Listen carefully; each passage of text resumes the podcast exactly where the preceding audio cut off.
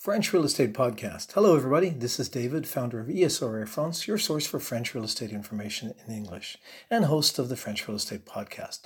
Today, I'm going to share with you four tips to help you when you're looking at visiting French real estate. Now, there's lots of different tips that we offer you in our 110 tips, of course, 110 tips in the French Real Estate Buyer's Guide. These are a sample of four tips that I'm going to share with you right now, just to give you ideas to think about when you're visiting a French property.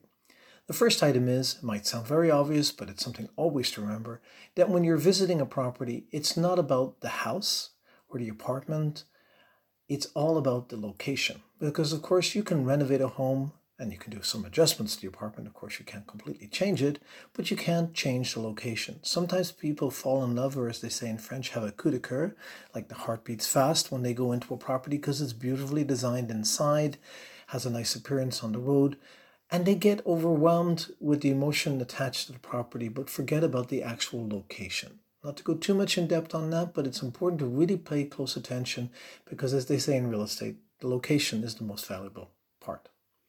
The second thing is to check everything and everywhere a lot of times people will go visit French property, and it's amazing. When I was in working in French real estate, I was slowing people down during visits so that they would actually take the time to look at all the different features. Sometimes people don't look at all the features, they don't check out items. For example, if there's storage sheds on the property, they don't go check inside the storage shed, which could be, for example, full of garbage that if they buy the property, they may end up having to remove all and pay for the removal of that garbage. It's just a small example, also to check all the details about what's functioning in the property. Just a little taste of some ideas about checking everywhere and everything. Bring a friend. It's a good idea to visit a property if you're looking at a property just for yourself, to bring along someone else as a second set of eyes to look around the property and notice things that you're missing. Sure, you may be going to visit with a English speaking French real estate agent, but if you can bring a friend along too that knows you well and knows what you really like to see in a property, this can be very helpful.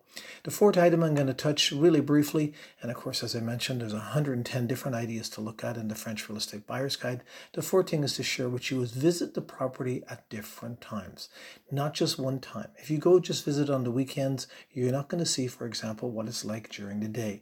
I visited properties in France where for when I visited during the week, it was super busy. The road in front of the townhouse, the, the village home. And on the weekends, it was really quiet. Now, if I hadn't visited it two times, I would only know the quiet place that was on the weekend. But then I would find out later, after I'd purchased a property, that wow, this property is going to be really noisy during the week. So take the time to visit a property at different times.